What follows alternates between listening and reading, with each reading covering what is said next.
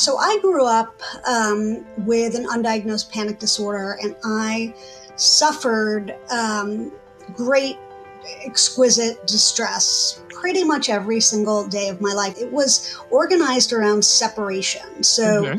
it was anytime I had to leave my mother, I would panic. As I was growing up, I knew there was something wrong with me. And I knew it because it interfered with my everyday life in ways I watched my friends and my siblings not be bothered. You know, so my childhood was really filled with a lot of dread and chaos and confusion and, you know, misattunement and misapprehension. But then I had this realization that it was harder for me to live my life avoiding everything. And it would be easier if I stayed alive to face every single thing I feared.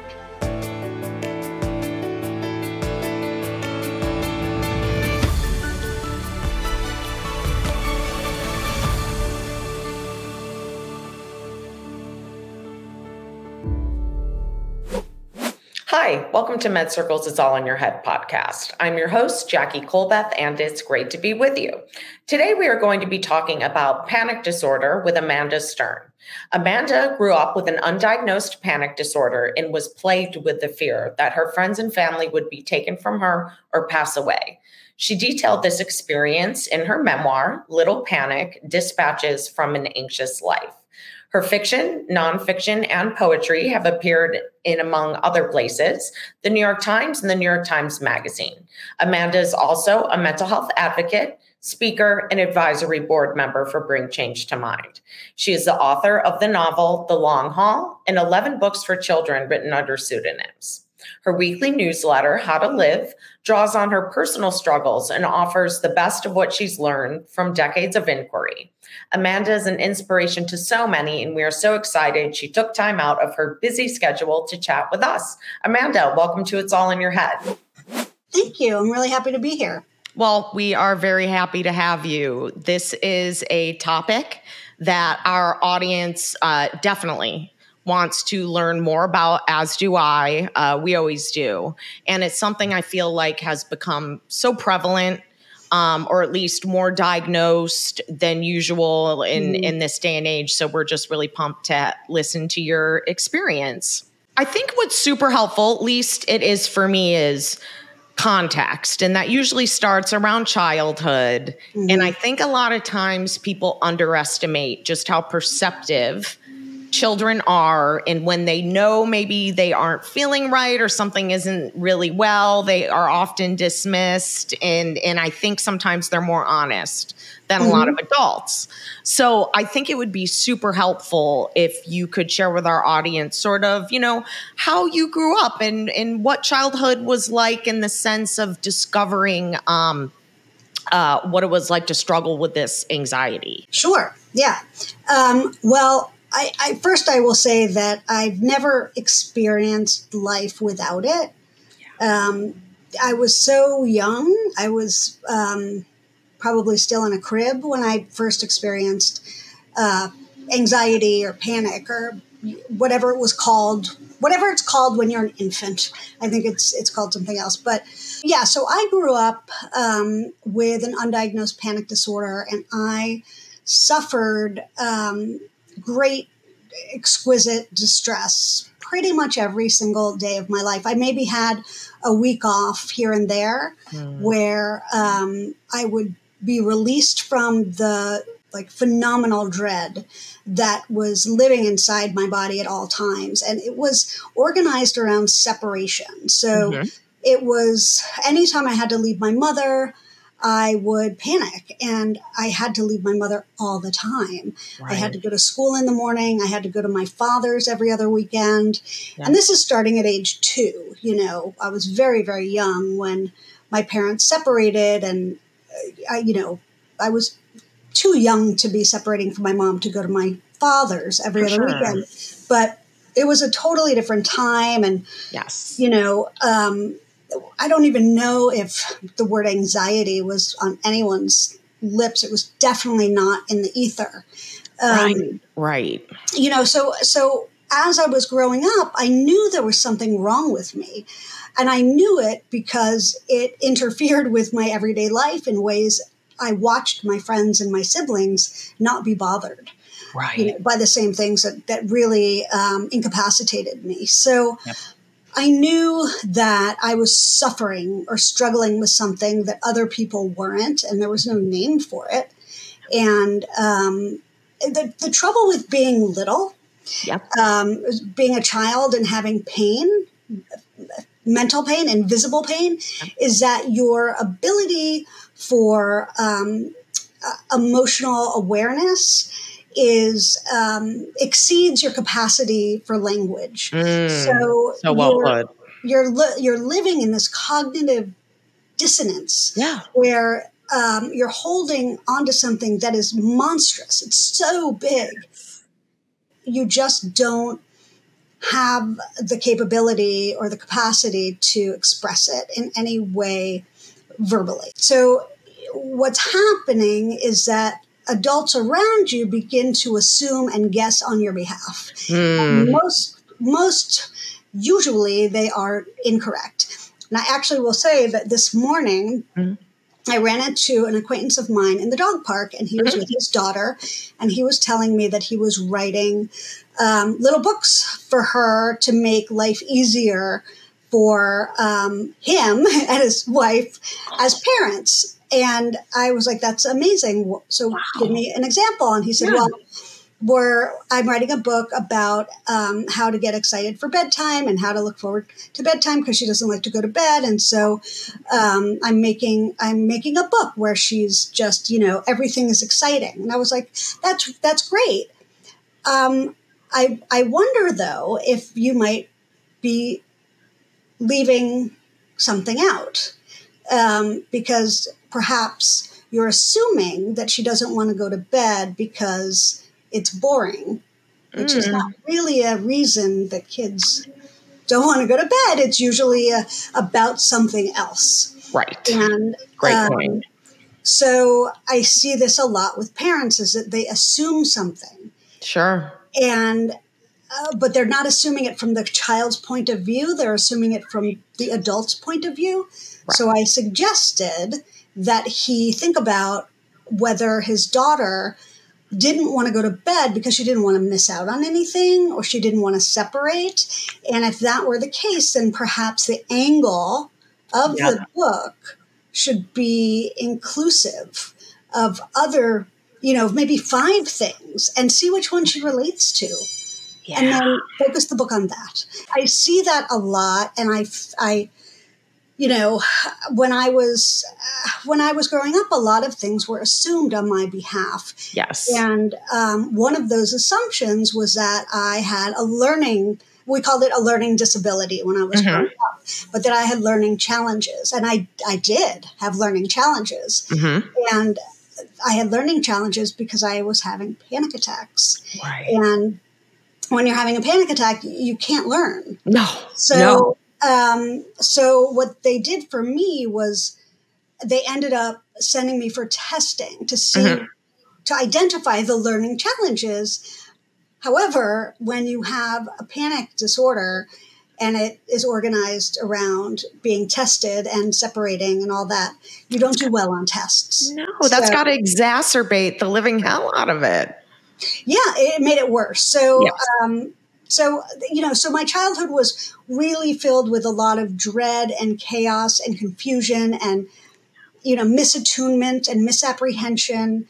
And um and, you know and it wasn't anyone's fault. It's not like you know my my parents weren't raised to be attuned emotionally they grew up in the 50s you know so they yes. didn't Yes. parents. They grew up with, you know, people taking care of them, Right. You know, other people. So, Sure. um, so yeah, so that is um, my very long-winded answer about um, what my childhood felt like, and No, long-winded. No, Uh, no. That. Thank you for sharing that. That that is super helpful. So during that time, you're experiencing all this, and for our audience, obviously, I I really want for you to read Amanda's book, and you will get such an unbelievable. Um, you'll really be able to feel what it was like, um, you know, experiencing this. And and Amanda, I mean, you're such a great writer. I I had like anxiety, which I can get easily to begin with,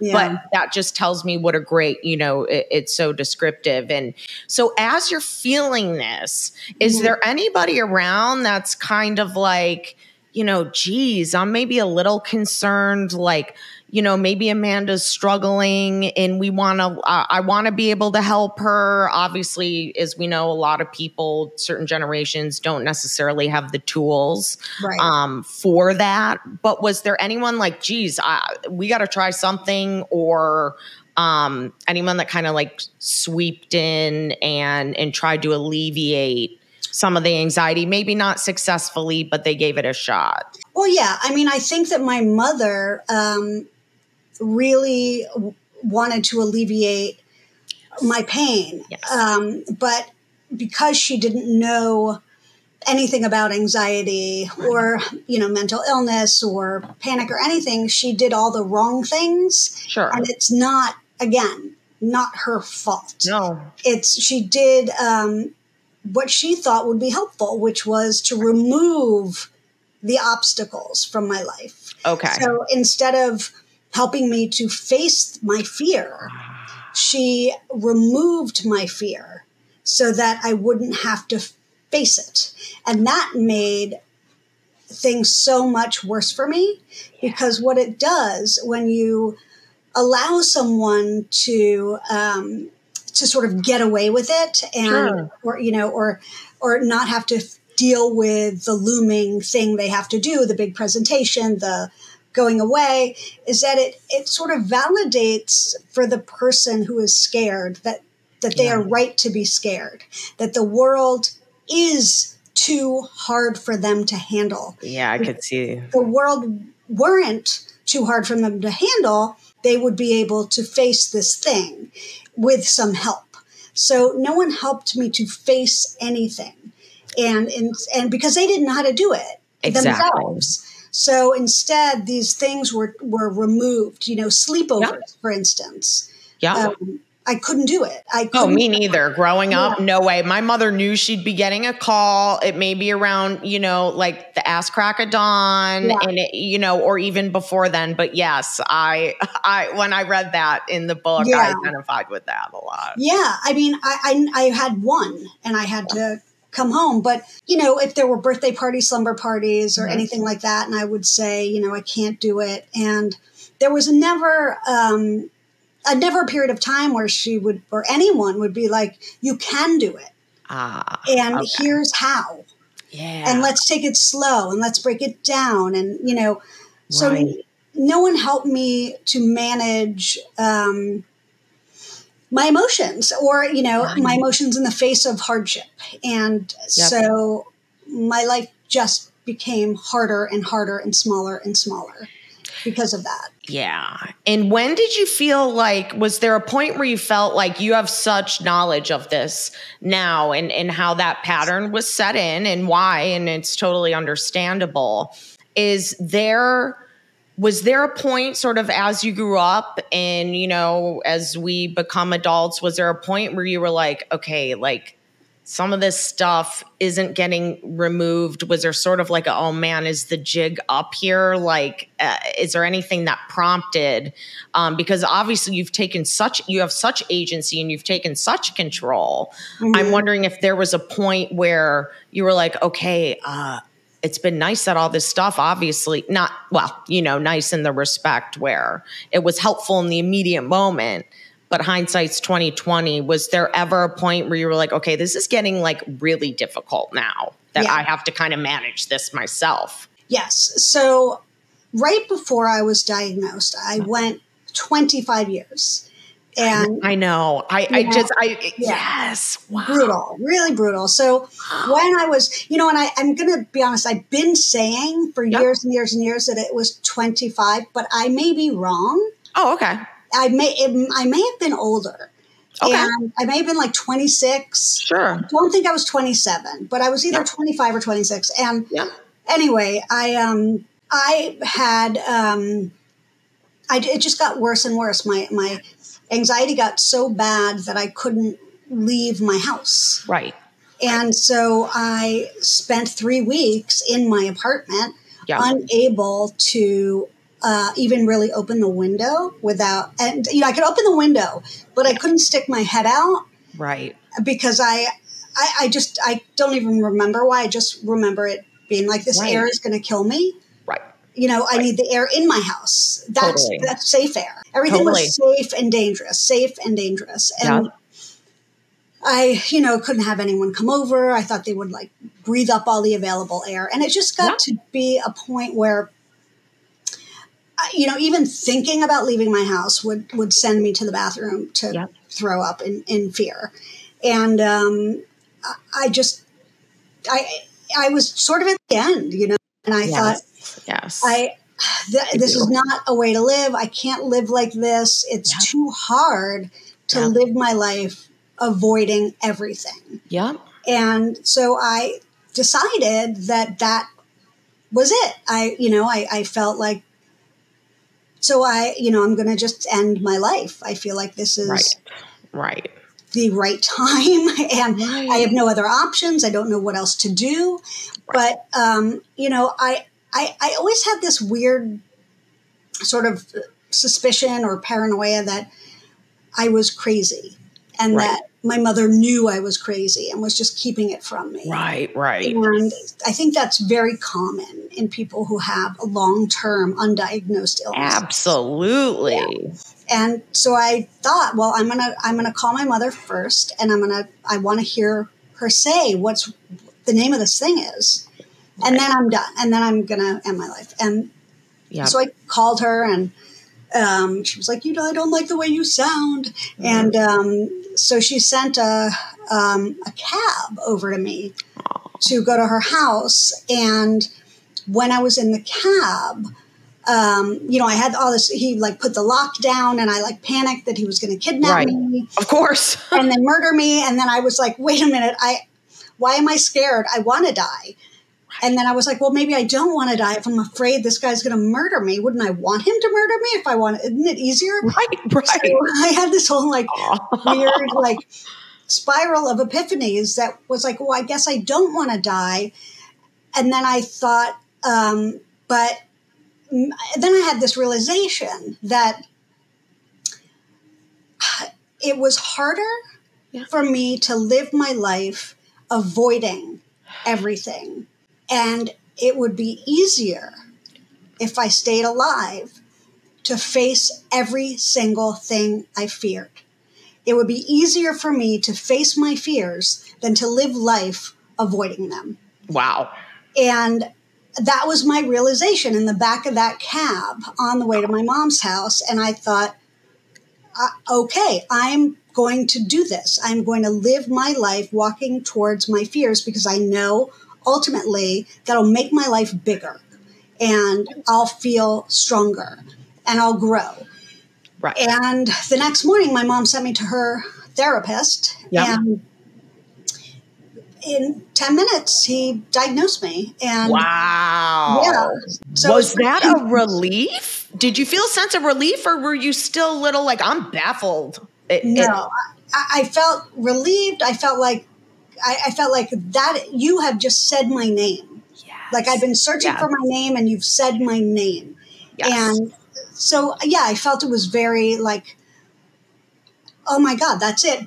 But Right. my confusion was that my whole life I was looking for the name, and I thought I had this mistaken belief that as soon as I heard the name, right.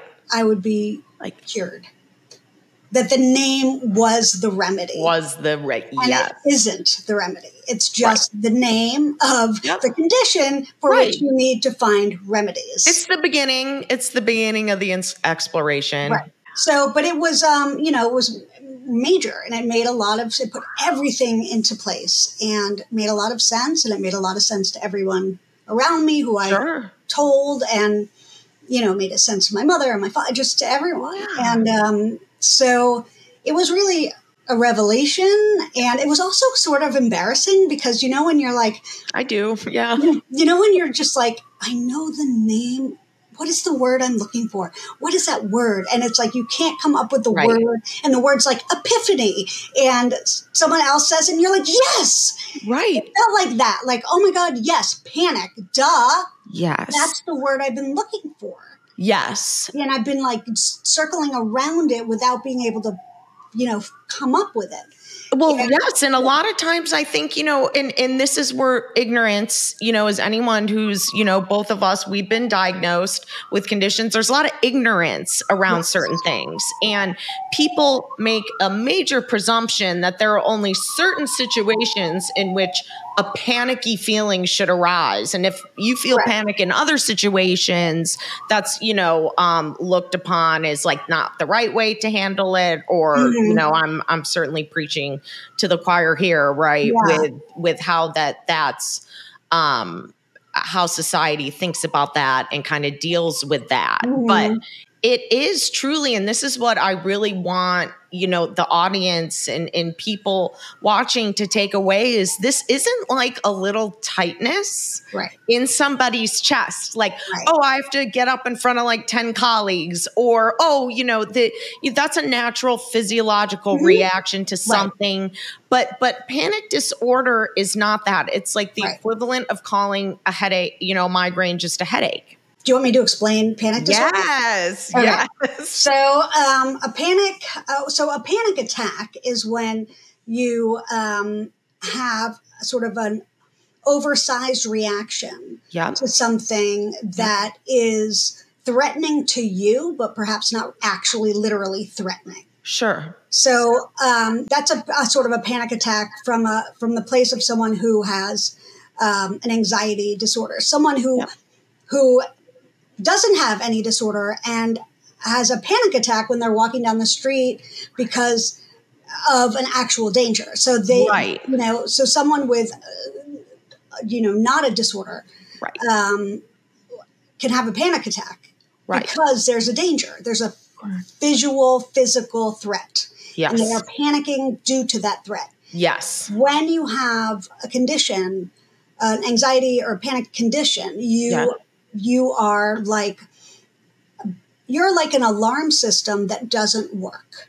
So, you know, an alarm system in your house yeah is supposed to alert you to out to intruders from the outside. right But when you have a panic disorder, the alarm system, instead of alerting you to people breaking in, it alerts you to any movement inside the house.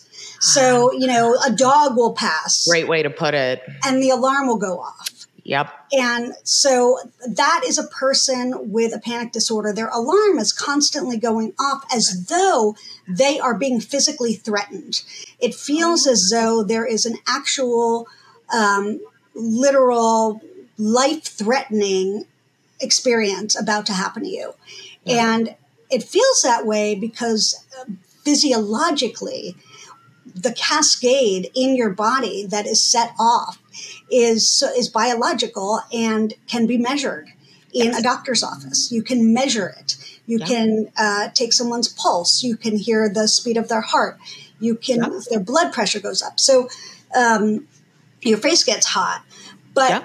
beyond the biological, physiological um, aspects of the panic attack is the mental and emotional aspects of it. And you know, you do you feel like you you're so alarmed by what's happening inside your body hmm that and you try to make sense of it, but you can't make the only sense you can make is that you're dying. Right, right. I'm having a heart attack or I'm about to, yes. Yes, that you're in great distress because Yes. there's no, and the reason is because it's not synchronous with the experience. It's Right. out of a, alignment with whatever Yes. is happening. So Yeah. it feels like, oh my God, I, I'm in this situation right now, and my body has decided that I will die, or Right. that I'm going to have a stroke or a heart attack, or it just comes out of nowhere. Yep.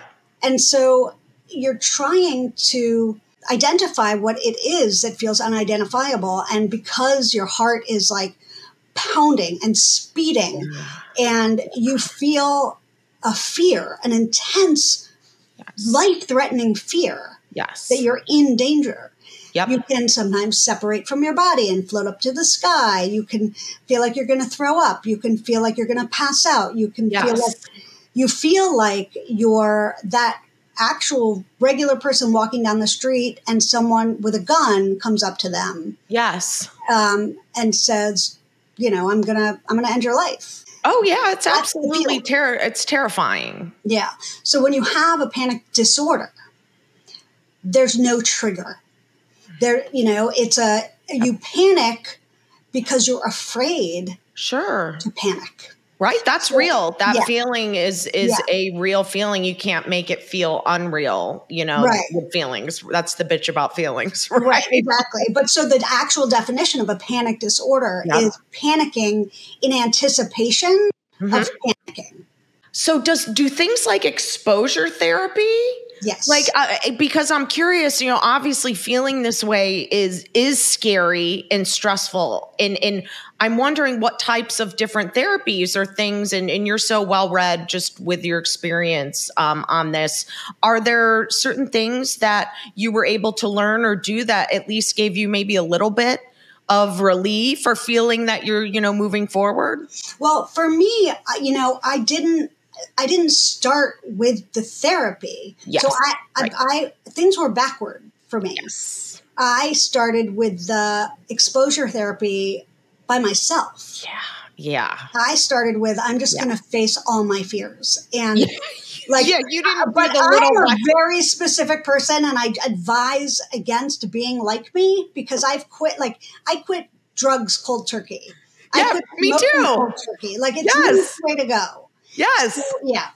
Um, so I, you know, I, I'm very, I'm, I'm, I'm because all right, when you have a panic disorder or anxiety, you're you're usually very concrete. Things Yes. are either black or white. They're this or that. It's all or nothing. You're very concrete. So that it makes sense that I would do something very extreme. It's all this. So, you know, so I did do the things that scared me that I want. So it's not just that I do things that scare me. I want to make this very clear. It's that I, the things I wanted in life Yeah. scared me. Mm, And I wanted that life. So, for instance, I wanted to be on stage, but I had stage fright. And it was so bad that I would throw up just thinking about being on stage. yeah. So, I, if I wanted to be on stage, I had to do it. And I had to face that stage fright and get through it enough to manage, to learn how to manage my stage fright so that I could do it. So things like that, reading from my book in public, writing a book, publishing a book, all writing these a play, all these things that that are privileges to do. You know, Sure, it's not like sure. it's not like these are horrible traumas that I, you know, I had to do. I had to force myself to do. No, they're Right. extraordinary things. But Right. but as a person with a panic disorder, they felt terrifying Yeah. and undoable to me. And Yep. so Yep. that is what I chose to do is I chose the life I wanted. I chose Yep. the life I was afraid to have. Yes. That's what I did. And but Hmm. yes, to your question, um, cognitive behavioral therapy is very helpful. Okay. Great. Um, and that's just a uh, a way to sort of reframe the way that you think about things, the way that you think about things in black and white terms. You know, No, it was the most helpful thing to me going Yeah. through CBT. For me, in in my bipolar two disorder, it it was game changer. I think Yeah. CBT is is like tried and true. yeah, it's amazing. And I, I'm gonna can I recommend a book? Yes, Okay. please. So um, this book just blew my mind and changed my life, Mm-hmm. and it's got the worst title. so I just need you to bear with the title and buy the book anyway. Right. I have nothing to do with this book. I've never met this person who wrote it. I just like Yeah. the book and I are a little bit married. Yeah. Um, and but the book doesn't know it's married to me. Right. It's called the best kind of marriage. Uh, it's called The Worry Cure, Uh-huh. and it's by Robert Leahy. L E A H Y. It is Okay.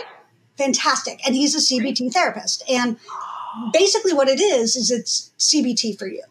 That's awesome. And it's incredible. So that book is amazing. And then um, and then exposure therapy, which I did on my own. And I, I still, Amanda, don't know how you did that on your own. It, it, it is one of the hardest things, even like uh, being privy to watching, mm-hmm. like an exposure therapy session. It, it is, it is infinitely more difficult when you are witnessing it than one could uh, ever fathom. Yeah. You know, yeah. like yeah. I, uh, huge. I mean, you know, I think that for people without panic or anxiety, for them to really understand it, they yep. have to think of the thing that scares them the most. Yes. You know, is yes. is being buried alive the thing that scares you the most because that is the when you feel that in your body, when you feel your greatest fear, yep. That is what people with anxiety and panic feel. Yes. On an average day.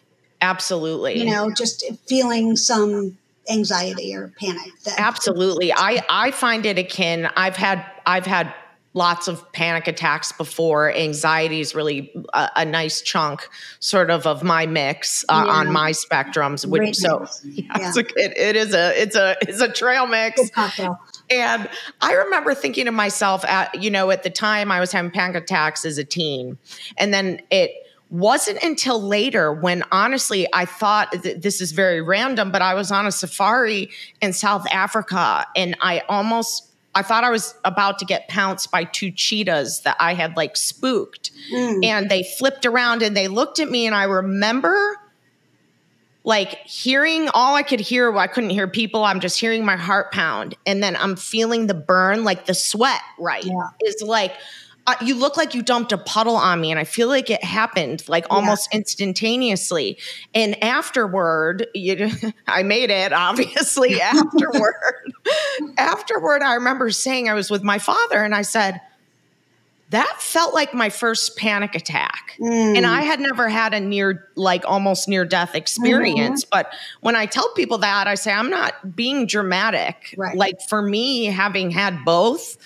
there's a huge parallel to be drawn there with what you are going through in that mm. moment. You know, it's interesting. I've never thought of it in comparison to um, like a near death experience. For me, it felt like that at least. But, I remember going. I think that's really apt. I think that there's some, perhaps some things missing from it, sure. but it's very, um, there are definitely parallels and similarities because it it's not that we are. I mean, in that case, right. yes, perhaps, perhaps with the cheetahs, you actually might have cheated death. But, um, but while it can feel like a near death experience when you're panicking, it, it that's just the feeling. It's yes. not the fact. No, no, and and I was nailed into my head. Feelings aren't facts. Feelings aren't facts, and I took such solace in that oh, because I, I gave them fact status. Yeah, I think forever. that's one of the early things that I learned that helped me so much. And I, because we get so confused, you know, yes. because when you feel things deeply, yes. they feel true. Yes. And how could you, yes. how could they not be true? They're so, you know, potent and extreme. And so, yeah. you know, so you just sort of start buying your, your, you start buying your beliefs. Like like I'm going to give you an example. Yeah. Or the the listeners uh, an example. Like let's say you're on a dating app mm-hmm. and you reach out you reach out to someone and they don't text you back. Yep. That day. And then they Been don't there. text you back the next day. And then yep. you're sort of like screw you, man. Right. And so you text them the next day like, "Oh, you know, I'm not pretty enough for you. And in that span of time, what's happened is you've created an entire story. Yes. That has nothing to do with this other person. Right. It has to do with you. Great and point. Your um, your own reality, which is not reality. It's just your own little, you know, spiraling fantasy in your own little head. Yes. And those are feelings. Yes. And we are, when we send that text that says, oh, I'm not pretty enough for you, we're mistaking our feelings. Right. Facts. Yes. And we need to really be wary of doing that because I've had so many emails to me Yep. From people saying, um, so I guess not, huh? Or, and I'm like, I, actually had Right. like 14 jobs, you know? Right. I was busy. It's not about you. And so, but I understand what's happening to them. Yes. And Yes. I also understand I don't want to date anyone who is not evolved enough to know that my not responding to them within three days has nothing to do with them. I've never met them. right. They are Right. unknown to me. So Right. it can't have anything to do with them. So, Yes. you know, anyway, so that to me uh, was a really uh, like a formative Yeah. understanding, a formative uh, like template that I learned. Um, Right. And I do to this day. And facing my fears, I do to this day. Yeah. It's a lifelong endeavor. It's not like a, I'll do this for three months. No, and and it's a shame when expectations, and I say this frequently on the podcast. I think a lot of it with the frustration with mental health is there's these unrealistic expectations Right. as if you're going to get cured with a pill and you're going to get cured with one session and then you know you confront it and you deal with it and then it's behind you in a rear view never to be heard from again and it Nope. it couldn't be wor- that couldn't be a worse or more inaccurate Yeah.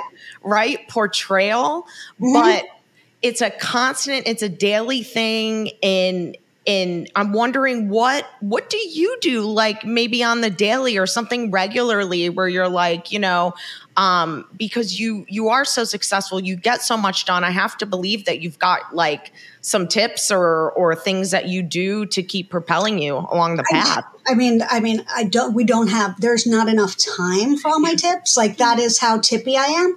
I um, I am like one big hack. You know, like i love that i I'm love like that my entire life is built upon hacks. I love that. And we have a term for it now. When the term hack came out, I was Oh like, yeah, yeah. I was like, yeah, life hack, give them to me or just take all mine.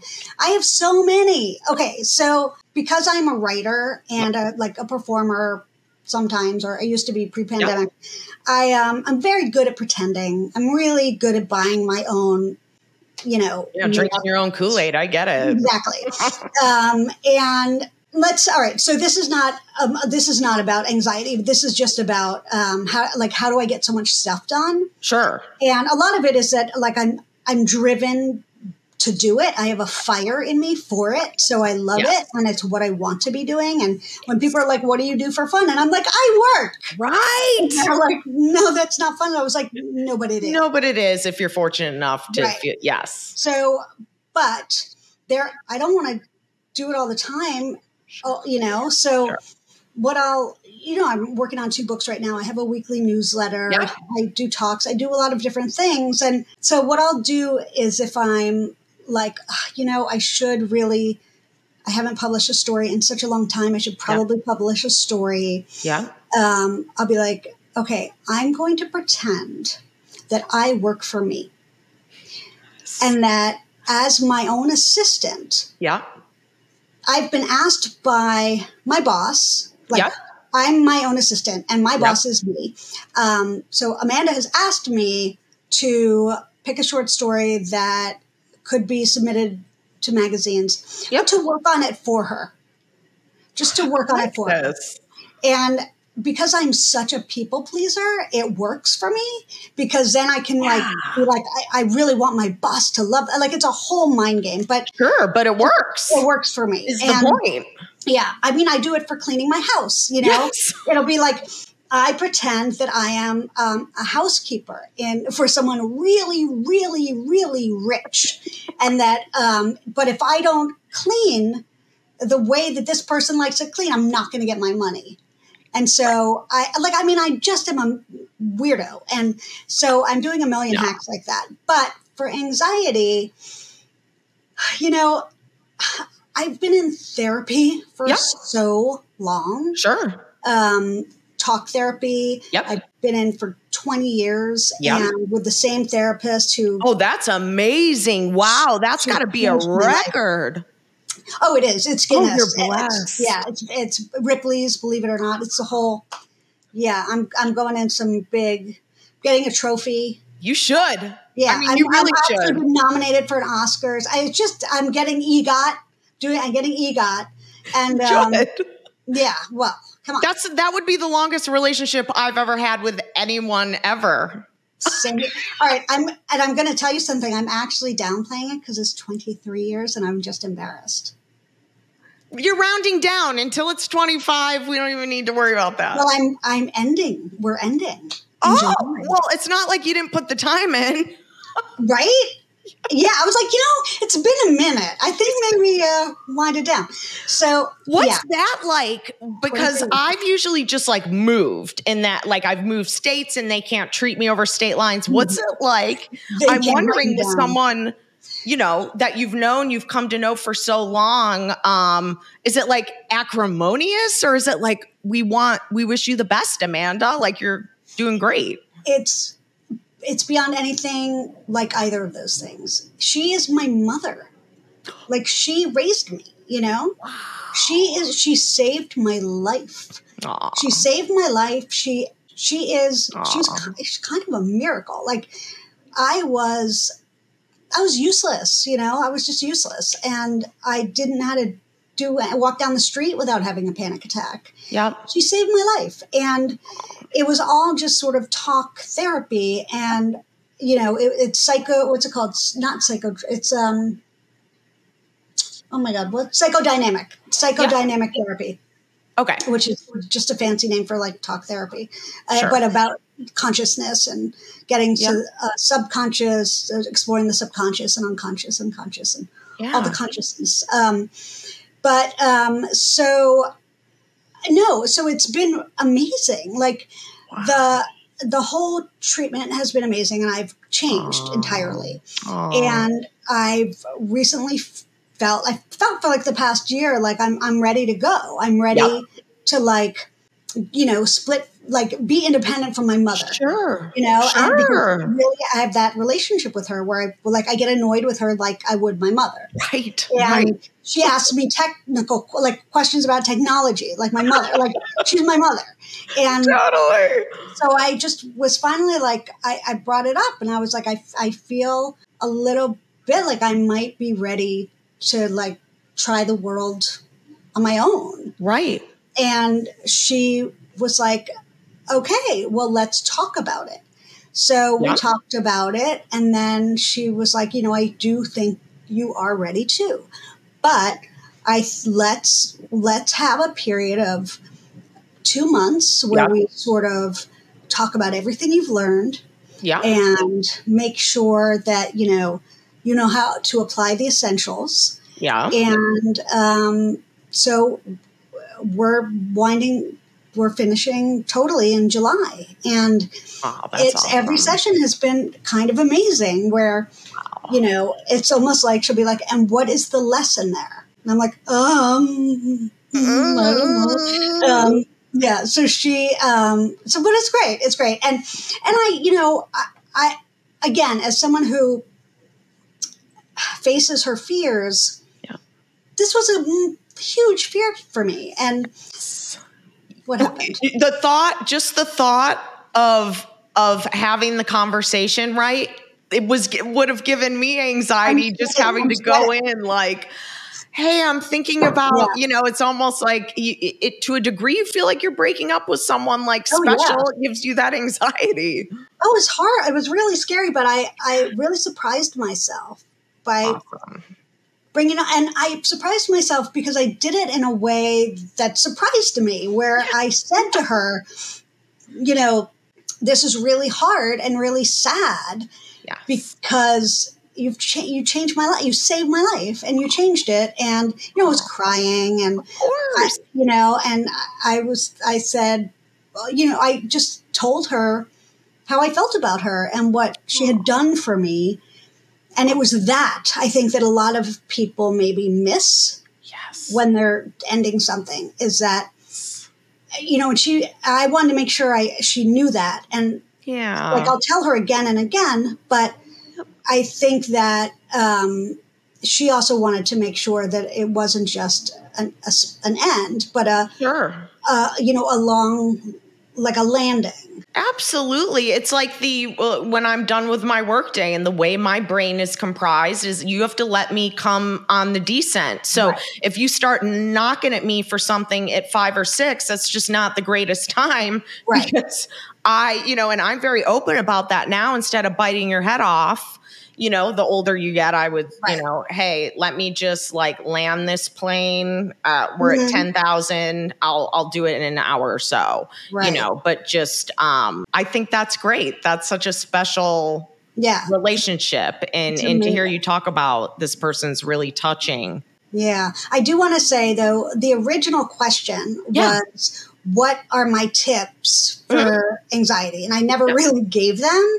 Um, but I do want to. I gave my tips about Please. work, so I do want to say my great um, for anxiety is that to if you can get good, and it takes time, or not. Some people just are like this. Yeah. If you can get good at identifying where your distress is in yeah. your body. Yeah. Um, and start giving a name to what that distress is signifying to you. Yeah um, like, oh, we're, ha- we're I'm about to have a conversation that's going to be hard, and I feel like a tightness in my throat. Yeah. So you link it. You're like, okay, I feel tightness in my throat about talking to this person. So this is fear. Yeah. This is like what happens to me when I'm scared. Yeah. And um, so, okay, so I'm scared. So, all right, so what do I do when I'm scared? I breathe. Mm. And so, you know, you have these sort of techniques for different um, sensations in your body. And okay, usually, great. Usually, the technique is to breathe, but right. um, but it's really smart, I think, to start learning how to identify your feelings inside your own body because yep. you can sit with those feelings and then slowly take your time to put words around them. So you know what you're feeling. And as soon as you know what you're feeling you can often deal with the the concreteness of it. You know when it's yes. just an emotion or just a sort of a a sensation in your body it can feel overwhelming. Yes. So the key is to identify the sensation and then to put words to it. Yeah. And once you put the words to it then you're like okay this is what i'm dealing with Yes, and the conundrum it sounds is it's hard to get clarity in the middle of feeling in major panic. I mean, it just right. it's like it's there all along, but you almost have to like it sounds like just like sit and almost like white knuckle it if you have to and then it Right, but the key is to to do this when you're not panicking. Ah. The key is to constantly be assessing your body for of sensation. And ah. so when you're online and you have to order something, yep. and all of a sudden you feel like nervous. Right. You'd be like, okay, what? Is, oh, this is nervous. Nervous. I'm nervous. I'm right. nervous to order. Right. Oh, I'm nervous because I have to speak out loud. Right. so you start slowly getting to identify what it is so that when you're in a panic, yep. you can be like, oh, I'm not dying. I'm have this feeling, and that feeling is nervous. Yes. That feel this feeling is scared. This, you know, yeah. it's almost like it's a way to manage what's happening by identifying the sensation instead of giving over to like I'm having a heart attack. I'm right. You know, because if you're like, oh, this is familiar. I know what this is. Right. begin to build a language of sensation. Yeah in your body and create your a vocabulary for these experiences, yeah.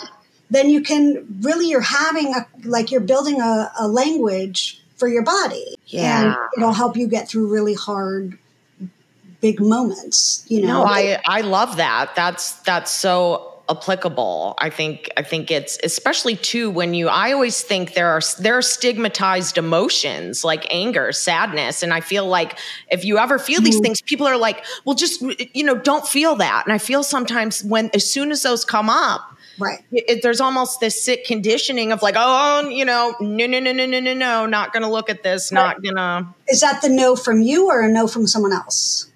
So if that's it, a no from someone else. Okay, so the no from someone else, I think this is really vital too. Yeah.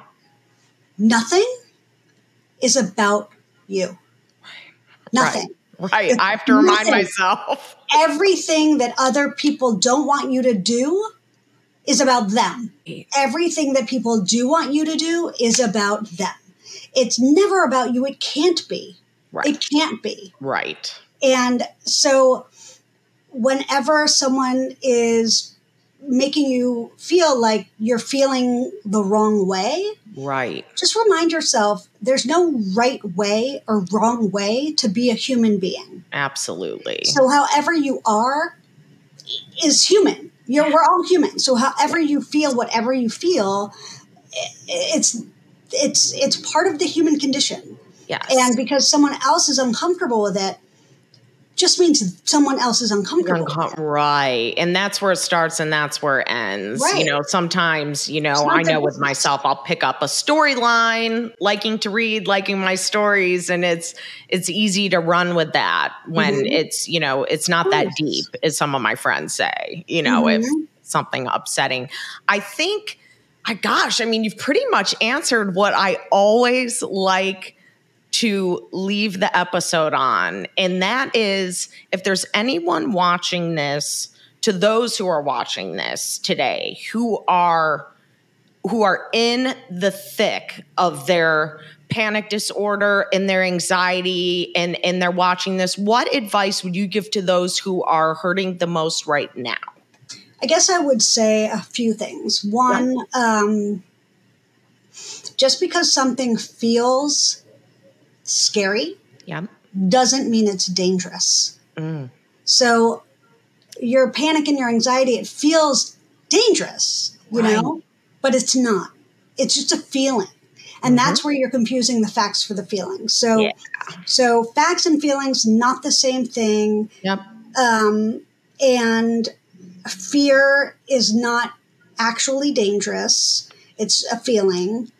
Um, and also that like you know having anxiety and panic is really about never having been taught how to manage your emotions. Yeah. And never you didn't know you weren't taught or you didn't you didn't learn from the right person or you didn't learn in the right ways or you you know it doesn't matter why really. What matters is that um, your relationship to your emotions is not uh, congruent. Mm-hmm. And so the best part about being in that situation is that there's it, you can learn how to be self-reliant mm-hmm. and how to be strong and it's not hard to find the resources they're all over yeah but you know, I would say if you are really suffering, I buy the Worry Cure. It's amazing. Also, Tamar Chansky has great books. Yeah. Um, another tip I'm going to give you. Yeah, please. For those who have suffered, even those who didn't suffer in childhood. Mm-hmm. But I found this really. Um, I, I started doing something that that no one else without children does, which is to read books for parents about uh-huh. childhood anxiety. So Ooh. I read parenting books about yeah. childhood anxiety because I had childhood anxiety. Right. Who better to dig right. in? So to read about what I should have gotten yeah. teaches me what to give myself. Yeah. And so I think that that's a really good place to start too. Tamar Chansky has two books. One yep. is Freeing Your Child from Anxiety. Yeah. And that's a great one. I've read that. And Freeing Yourself from Anxiety. Yeah. So I think that if you know you have at least these three resources, right? Yes.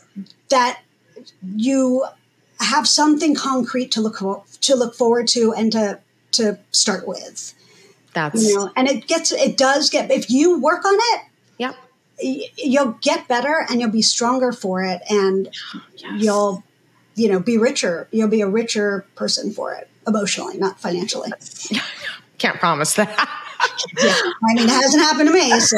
yeah, I don't know about that. Um, Amanda, I can't thank you uh, enough for coming on. Uh, when I read your book, I just was propelled to reach out um, so and and ask you to have a conversation with us because I just think you're you're a very impressive person, but you're a very strong person and i know that our audience and, and i certainly did got so much out of our chat today. So thank you again Thank you so much. This was a real pleasure. Thank you all for joining today's conversation with Amanda. If you visit medcircle.com, you can access tons of other conversations, including weekly workshops with our credentialed doctors and award winning video library featuring almost 1,000 educational videos. Become a member of our community today. Visit medcircle.com to learn more. And thank you for listening to It's All in Your Head.